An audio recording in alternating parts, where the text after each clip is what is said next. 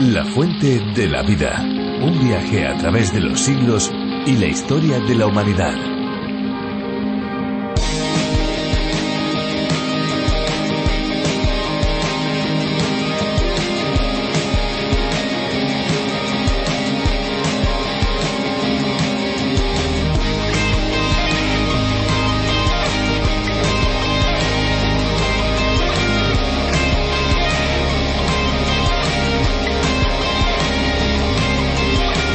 El consumo de agua envasada en países como España ha crecido hasta rozar los mil millones de euros de facturación.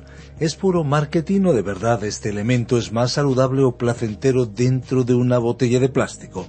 La respuesta, sin duda, no la tenemos nosotros. En todo este negocio hay también una fabricación de la demanda en base a unas teóricas propiedades mineromedicinales. También se dice que algunas aguas de mineralización débil son muy diuréticas y ayudan a evitar la formación de cálculos renales.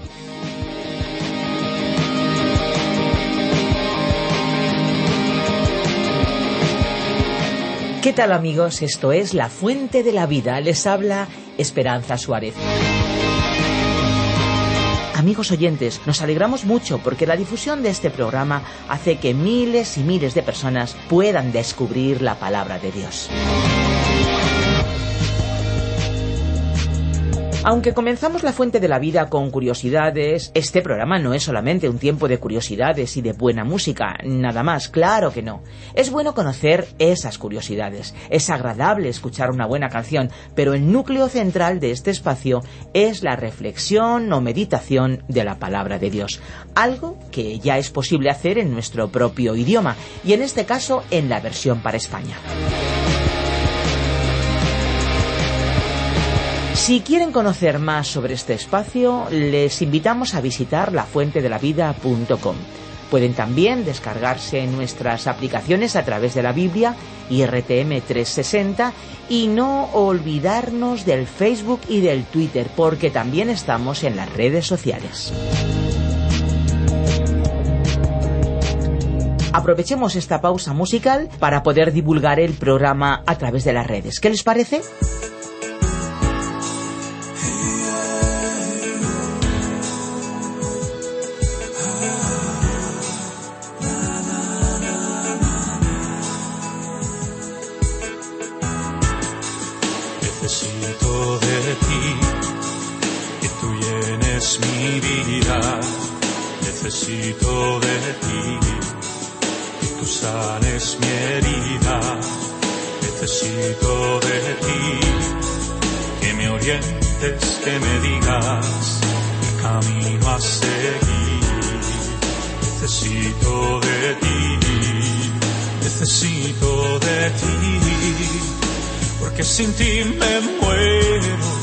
pues dependo de ti.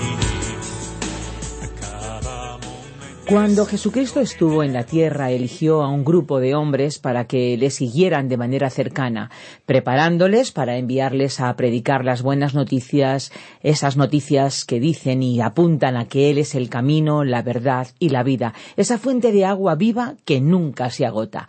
Entre ellos había uno con el que entabló una gran amistad. Nos referimos al apóstol Juan, quien por seguir a Cristo pasó por situaciones muy difíciles en su vida. En su trayectoria pudo escribir una serie de documentos que hoy son libros del Nuevo Testamento dentro de la Biblia. Entre ellos se encuentran tres cartas que están ubicadas al final de la segunda parte de la Biblia. Hoy empezamos a conocer la primera de ellas, la primera epístola del apóstol Juan. Una epístola escrita hace muchos años, pero relevante en los tiempos en los que vivimos en la actualidad.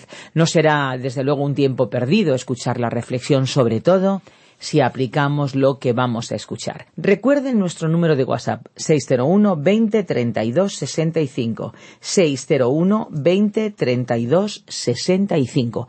Escuchamos la reflexión y volvemos después. La fuente de la vida. Comenzamos hoy, estimado oyente, nuestro estudio en la primera epístola universal del apóstol Juan. En primer lugar tendremos una introducción y después llegaremos hasta el capítulo 1, versículo 1. Algunos especialistas de la Biblia consideran que las epístolas de Juan fueron los últimos libros de la Biblia que se escribieron. Con toda seguridad, las epístolas de Juan fueron las últimas que este apóstol escribió. Las tres epístolas fueron también llamadas cartas. Sin embargo, la primera carta no tiene la forma o el estilo de una carta. No tiene saludos al principio ni en la conclusión de la obra. El estilo es más bien el de un sermón. Tiene todas las características del mensaje escrito por un fiel pastor que siente amor y preocupación por un grupo determinado de creyentes. Juan se desempeñó como pastor de la iglesia de Éfeso, que fue fundada por el apóstol Pablo. A través de los años la iglesia ha creído que el apóstol escribió primero su Evangelio, en segundo lugar sus epístolas y finalmente el libro de Apocalipsis justamente antes de su muerte. Sin embargo, en años recientes algunos de nosotros hemos llegado a la conclusión de que Juan escribió sus epístolas como su obra final. De acuerdo con este punto de vista, él escribió su primera epístola después de su encarcelamiento en la isla de Patmos. En este caso, la fecha de la carta quedaría fijada alrededor del año 100. Juan murió en Éfeso y fue enterrado en esa ciudad. La Basílica de San Juan fue construida sobre la tumba del apóstol por el emperador Justiniano en el siglo V. Para entender la primera epístola de Juan debemos saber algo sobre la ciudad de Éfeso del principio del siglo II. Era muy parecida a cualquier ciudad de nuestro tiempo. Hubo cuatro factores importantes que predominaron en Éfeso y por todo el imperio romano. En primer lugar, había una familiaridad natural con el cristianismo. Muchos de los creyentes eran hijos y nietos de los primeros cristianos. El nuevo brillo de la fe cristiana se había empañado. La novedad había pasado. La emoción y la gloria de los primeros días se habían apagado. Qué emocionante fue el ser un creyente en aquel día en el cual el apóstol Pablo había llegado a la ciudad y desafió a la diosa Diana de los Efesios. Toda la ciudad estaba alborotada. En los Hechos, capítulo 19, leemos acerca del efecto que la enseñanza de Pablo tuvo en la sinagoga de Éfeso y también sobre el impacto de sus sesiones diarias en la escuela de Tirano durante dos años. Qué ferviente había sido el amor y entusiasmo por Cristo de los creyentes en aquellos días. Pero muchos años más tarde, cuando el Señor Jesús les envió una carta a los creyentes de Éfeso por medio del apóstol Juan, mientras éste se encontraba en la isla de Patmos, les dijo, Pero tengo contra ti que has dejado tu primer amor, como leemos en el libro de Apocalipsis capítulo 2 versículo 4. Todo sucedió tal como Jesús había advertido hacía ya mucho tiempo cuando dijo, y por haberse multiplicado la maldad, el amor de muchos se enfriará, como leemos en el Evangelio de Mateo capítulo 24 versículo 12. La devoción y dedicación a Cristo de los creyentes de Éfeso había decaído. En segundo lugar, las elevadas normas del cristianismo habían hecho de los cristianos personas diferentes, pero los hijos y nietos de los primeros cristianos no quisieron ser diferentes. Los creyentes eran llamados santos, de la palabra griega hagios. El significado principal de esta palabra es separado para el uso exclusivo de Dios o perteneciente a Dios. Los utensilios del templo fueron calificados como santos porque estaban reservados al uso para Dios.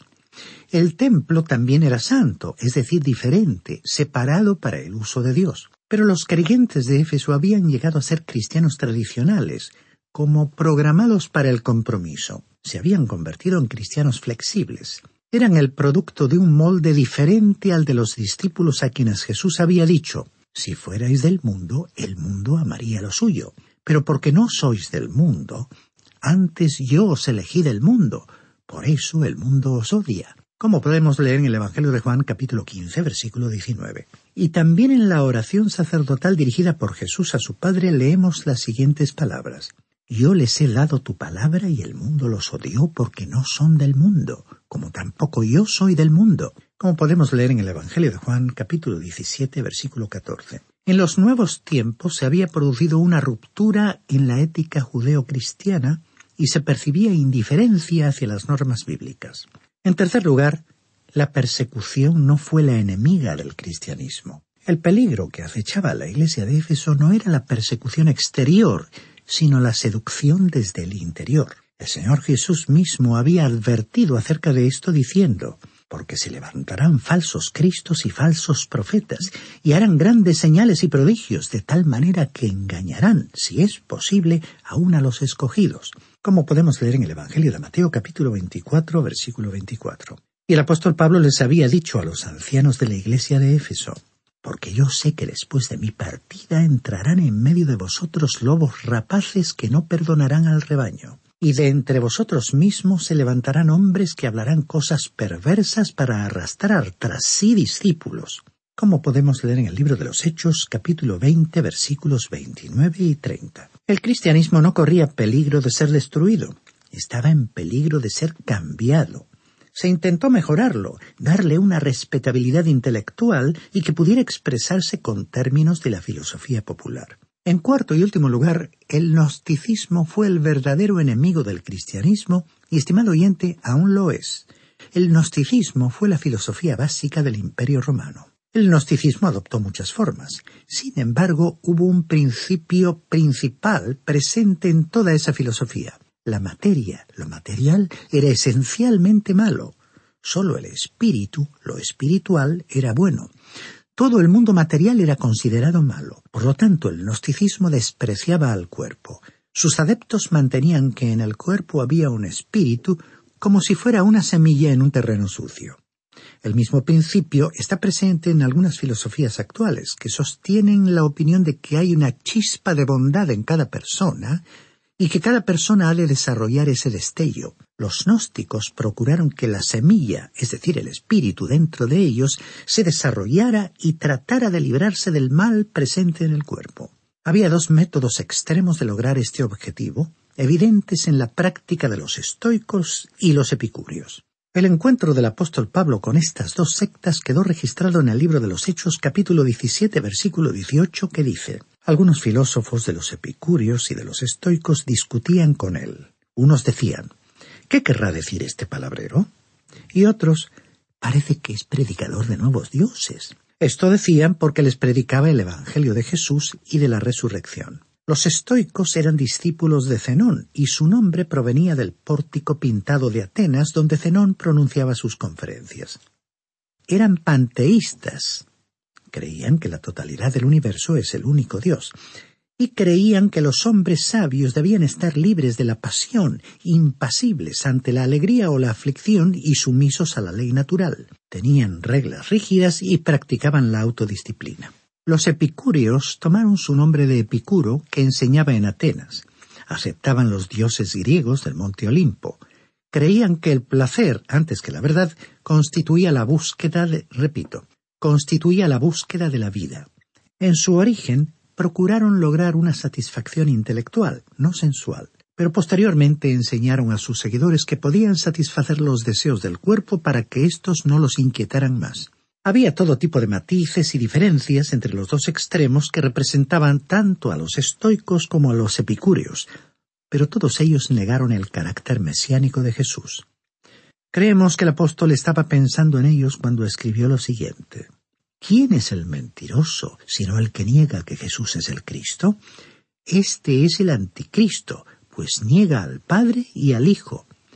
Como podemos leer en la primera carta de Juan, capítulo 2, versículo 22 negaron la encarnación con el razonamiento de que Dios no pudo haber asumido un cuerpo humano porque toda la carne, la parte física, era intrínsecamente mala. Por tal motivo el apóstol Juan afirmó claramente, y el Verbo se hizo carne y habitó entre nosotros, lleno de gracia y de verdad, y vimos su gloria, gloria como del unigénito del Padre, como leemos en el Evangelio de Juan capítulo 1 versículo 14. Y en su epístola escribió, en esto conoced el Espíritu de Dios.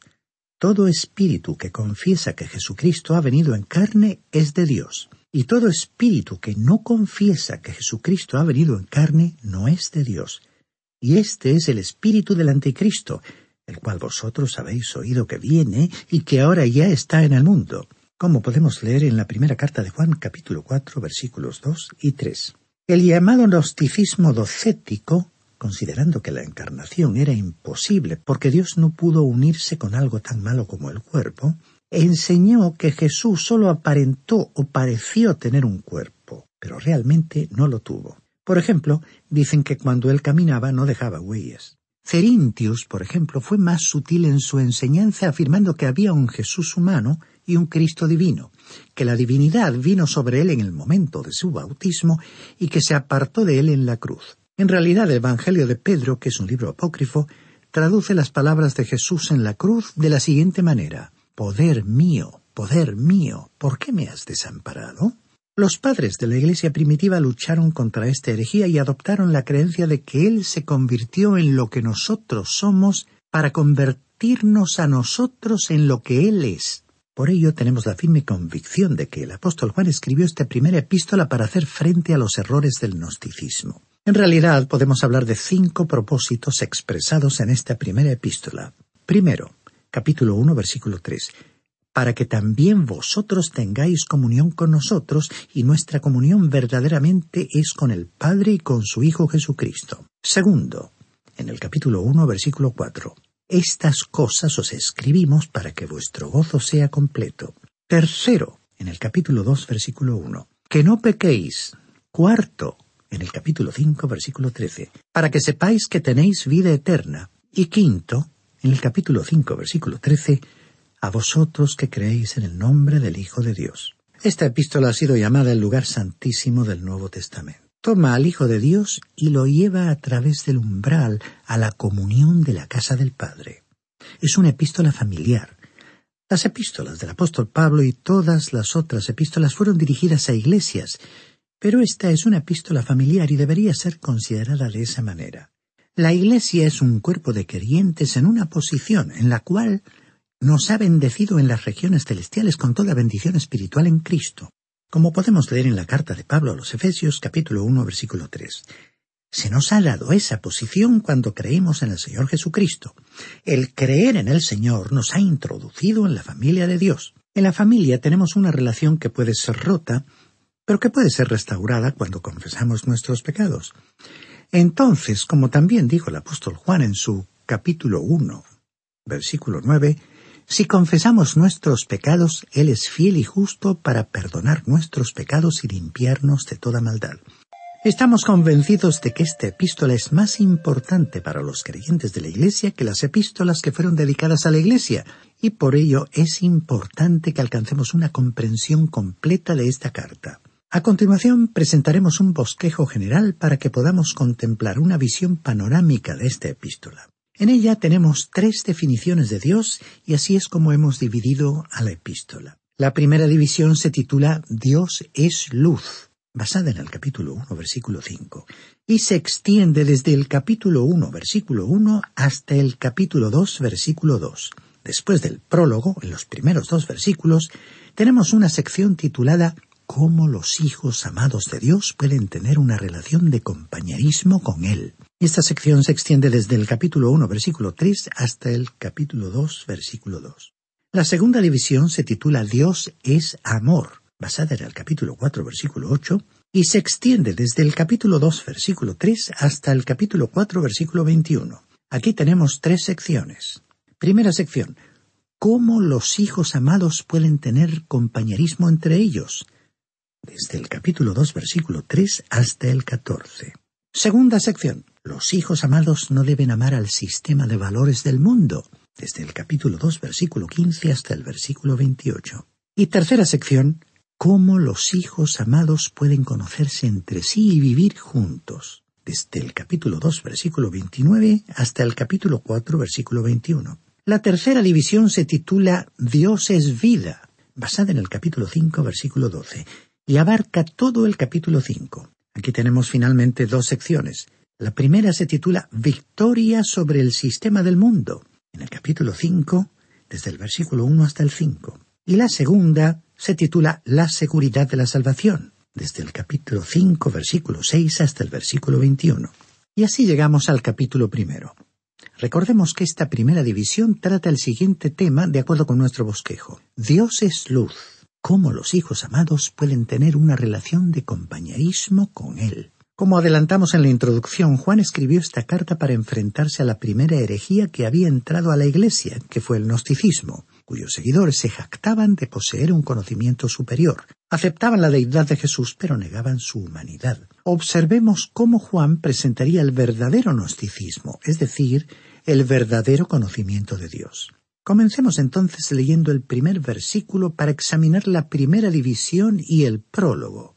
División titulada Dios es luz. Lo que era desde el principio, lo que hemos oído, lo que hemos visto con nuestros ojos, lo que hemos contemplado y palparon nuestras manos tocante al verbo de vida. Dice aquí lo que era desde el principio. ¿De qué principio estaba hablando Juan? En las Sagradas Escrituras hay tres principios, con dos de los cuales estamos muy familiarizados. El primero se encuentra en el capítulo 1 de Génesis, versículo 1, y dice, En el principio creó Dios los cielos y la tierra. Ese fue un principio que no tenía fecha. No sabemos cuándo creó Dios los cielos y la tierra. Y si uno pudiera leer todos los libros que se han escrito sobre las preguntas surgidas acerca de lo que dijo Génesis capítulo 1 versículo 1, habría que apilarlos hasta el techo de una habitación. Y después de leerlos, estamos convencidos de que ningún científico o teólogo tendría la más remota idea sobre cuándo ocurrió el citado pasaje bíblico. Hay algunos científicos cristianos que creen que usted y yo estamos viviendo actualmente en una tierra que no es tan antigua como generalmente se dice que puede ser. Sin entrar en este asunto y mirando panorámicamente la evolución de las diversas teorías, vemos que la antigüedad de las fechas se ha ido distanciando hacia el pasado hasta llegar a cifras que alcanzan millones de millones de años. Ahora hay otros que se están dirigiendo en la dirección opuesta, fijando una fecha más reciente. En realidad, Génesis capítulo 1, versículo 1, podría encajar en cualquiera de estas dos opiniones, es decir, con la de una tierra más antigua o con la que la considera una tierra más nueva, teniendo en cuenta la falta de datos al respecto en Génesis capítulo 1. Todo lo que este primer versículo de la Biblia afirmó es que Dios creó los cielos y la tierra. Hasta que uno no esté preparado para aceptar ese hecho, no está preparado para leer mucho más sobre la palabra de Dios, porque el resto de la Biblia se apoya sobre este primer versículo. ¿Creó Dios este universo o fue la creación un acontecimiento fortuito? Nos parece insensato pensar que el universo simplemente comenzó a existir de esta manera. Como dijera Edwin Conklin, la posibilidad de que la vida se originara en un accidente es comparable a la probabilidad de que un diccionario enciclopédico surgiera de la explosión de una imprenta. Hasta aquí la cita. Estimado oyente, detrás de este universo en el cual usted y yo vivimos existe una inteligencia. En cuanto a la fecha del principio, no la conocemos. Es posible que algunos necesiten algunos billones de años para encajar dicha fecha en su esquema de interpretación. Hay que tener en cuenta que estamos hablando del Dios de la eternidad. Dios tiene tras sí a la eternidad. Aunque no sabemos qué estuvo haciendo Él antes de haber creado los cielos y la tierra, sabemos que estuvo haciendo algo. Y después Él creó los cielos y la tierra y lo hizo con un propósito. En este universo hoy Él está desarrollando un plan que es mayor que lo que la mente humana puede comprender. Cuando Dios estaba registrando su acto de creación, no estaba tratando de presentarnos un estudio de geología. Pero ahí están esas rocas para los que están interesados en intentar fijar una fecha. En la palabra de Dios hay un segundo principio. Se encuentra en el primer versículo del Evangelio de Juan que dice en el principio era el verbo, el verbo estaba con Dios y el verbo era Dios. El escritor añadió, Este estaba en el principio con Dios. Y después habló del acto mismo de la creación diciendo, Todas las cosas por medio de Él fueron hechas, y sin Él nada de lo que ha sido hecho fue hecho. Uno puede retroceder al pasado todo lo que le permita su imaginación, millones de millones de años, y desde la eternidad surgirá el Señor Jesucristo. Él fue llamado el anciano de días. Observemos que Juan escribió en el principio era, y no es, el verbo.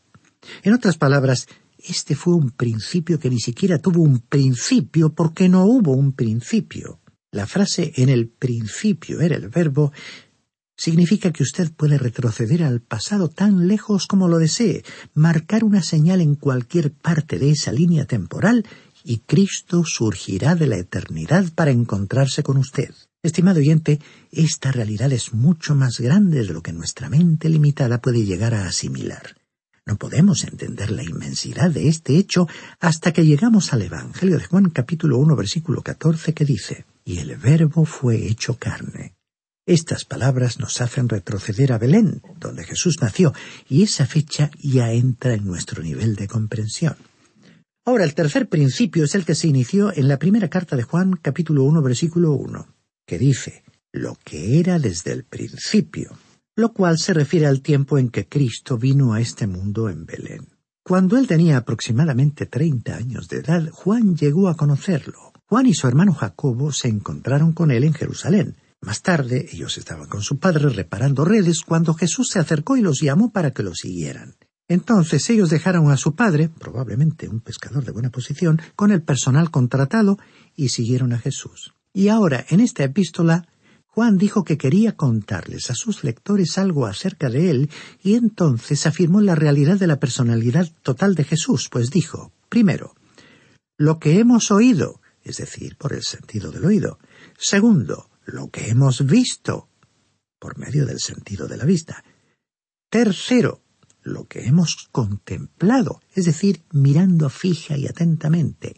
Y cuarto, lo que palparon nuestras manos, por medio del sentido del tacto. El apóstol Juan estaba hablando, por supuesto, de la encarnación de Jesús y de su propia asociación con él cuando se encontraba aquí en la tierra. Al decir lo que hemos oído, no estaba expresando sus opiniones o especulaciones, estaba hablando del hecho de que había realmente escuchado al Señor Jesús, había oído su voz y al escucharle había escuchado a Dios. El versículo prosigue diciendo lo que hemos visto con nuestros ojos. Los apóstoles no solo le habían oído hablar, sino que también le habían visto con sus propios ojos. En nuestro tiempo no podemos contemplarlo con nuestros ojos físicos, pero podemos verle con los ojos de la fe. El apóstol Pedro nos dijo vosotros que lo amáis sin haberlo visto, creyendo en él aunque ahora no lo veáis, os alegráis con gozo inefable y glorioso, como podemos leer en la primera carta de Pedro capítulo 1 versículo 8. Y el Señor le dijo a Tomás que no creería que había resucitado hasta que pudiera verle y tocarle. Porque me has visto, Tomás, creíste. Bienaventurados los que no vieron y creyeron, como podemos leer en el Evangelio de Juan capítulo 20 versículo 29. Hoy estamos viviendo por fe, y el Señor Jesucristo puede ser tan real para nosotros como lo fue con Tomás. El versículo continúa diciendo lo que hemos contemplado. La palabra griega aquí significa contemplar con atención. Por ejemplo, un teatro sería el lugar donde uno se sienta y observa, no simplemente con una mirada rápida, sino con una mirada constante y durante un par de horas. Juan estaba diciendo que durante tres años habían estado contemplando a Jesús.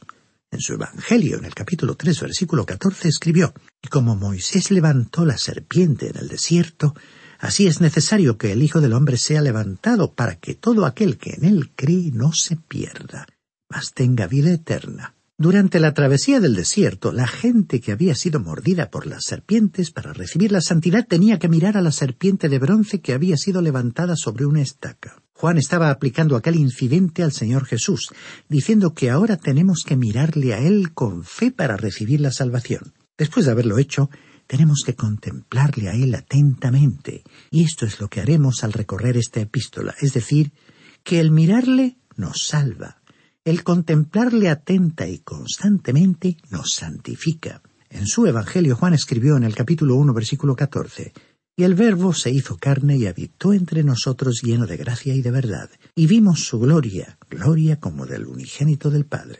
Muchos de nosotros necesitamos hacer mucho más que simplemente mirarle para recibir la salvación. Necesitamos pasar tiempo contemplándole atentamente con los ojos de la fe. Nuestro tiempo ha llegado a su fin y continuaremos nuestro comentario de este primer versículo en nuestro próximo programa.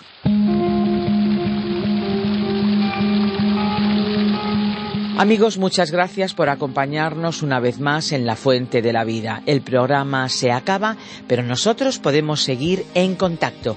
Pueden llamarnos al 91 422 0524 o bien al 601 20 32 65.